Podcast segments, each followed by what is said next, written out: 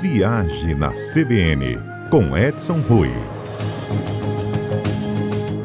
Nosso assunto de hoje continua sendo os impactos que a Covid-19 tem causado no turismo. E a gente é, é, sabido, a gente já tem comentado isso aqui várias vezes nos nossos programas, no quadro da Viagem CBN, sobre em todos os pontos de atividade, o turismo talvez seja um dos mais afetados. E a gente agora traz uma notícia boa, porque começam a surgir já boas notícias. A primeira é em relação aos países bálticos. A Letônia, a Lituânia e a Estônia criaram a partir de amanhã, dia 15 de maio, eles vão criar um corredor entre esses três países bálticos, uma bolha em que os, os cidadãos vão poder transitar livremente ali entre um e outro. Isso é uma boa notícia. Isso não vale, por exemplo, para as pessoas, mesmo esses países estando dentro da comunidade europeia, mas as outras pessoas que vêm de outras cidades fora do Báltico terão que passar por um processo de quarentena ao ingressar. Essa bolha vale exclusivamente para esses países. Por quê?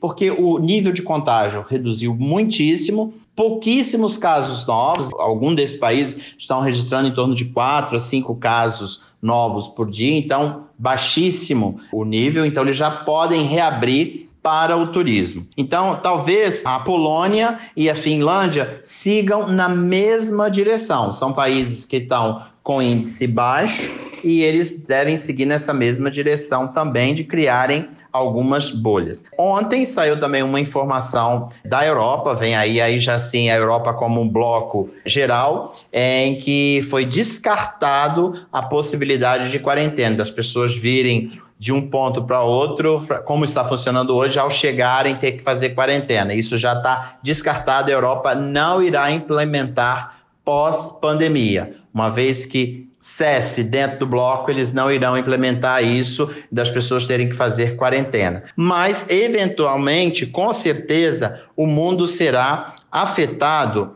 no setor de viagens, como a gente teve nos, nos incidentes do 11 de setembro nos Estados Unidos. Então, o hábito de lavar as mãos, álcool em gel, medir temperatura, isso com certeza a gente vai ter que se acostumar para várias atividades que a gente for fazer daqui para frente. Outra notícia também é em relação aos museus do Vaticano. A Santa Sé já está trabalhando para a reabertura dos museus do Vaticano, os jardins do Vaticano, a Basílica, enfim, todo o complexo, não só de museu, jardins e santuário, mas eles já estão trabalhando para a reabertura. Uma coisa já é sabido, por exemplo, as reservas, as pessoas para ingressarem, elas terão que ter pré-reserva. Não dá para chegar lá e ficar uma hora, uma hora e meia na fila para comprar o ingresso. Então, entrarão imediatamente com a sua reserva, com seu pré-agendamento. As viagens, as, as entradas, visitas de grupo ainda estão sendo estudadas como eles vão proceder com isso. A outra coisa em relação aos museus do Vaticano é que eles estão instalando scanners gigantes de medição de temperatura. Provavelmente é daquilo que a gente falou.